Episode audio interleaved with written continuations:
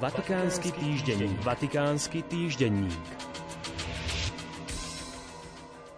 Prefektúra pápežského domu dostala počas uplynulého týždňa nového člena.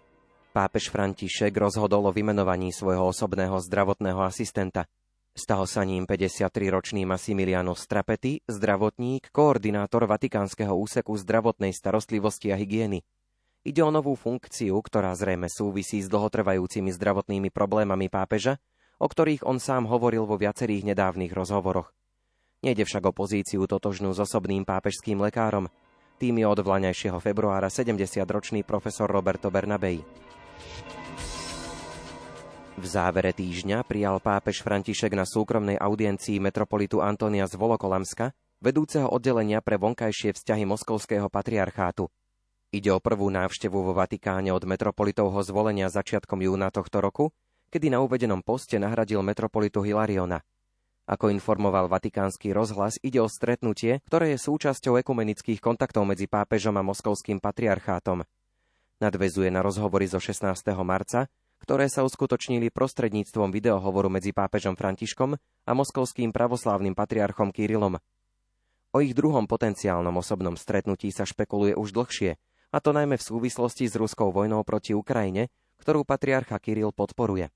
Už pred niekoľkými mesiacmi pápež František zaujal svetové médiá, keď kriticky zhodnotil patriarchovo angažovanie sa na strane ruského prezidenta Putina – Hovoril som s ním 40 minút cez Zoom, povedal pápež talianskému denníku Courier de la Sera o marcovom videohovore s patriarchom Kirilom. Prvých 20 minút mi čítal s kartičkou v ruke všetky ospravedlnenia vojny. Počúval som a povedal som mu. Nič z toho nechápem. Brat, nie sme klerici štátu. Nemôžeme používať jazyk politiky, ale jazyk Ježiša. Patriarcha sa nemôže premeniť na Putinovho ministranta. Povedal vtedy pápež na Margo spomínaného rozhovoru.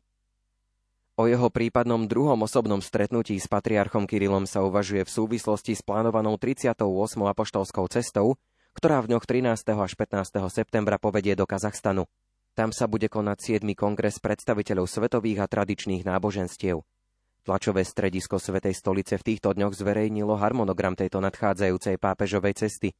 Okrem stretnutia s verejnými predstaviteľmi, občianskou spoločnosťou a diplomatickým zborom je na programe aj tichá modlitba náboženských predstaviteľov a následne súkromné stretnutia rímskeho biskupa s niektorými náboženskými vodcami v miestnom paláci pokoja a zmierenia.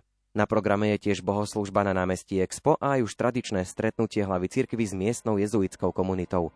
S tou sa stretol aj počas svojej nedávnej apoštolskej cesty v Kanade.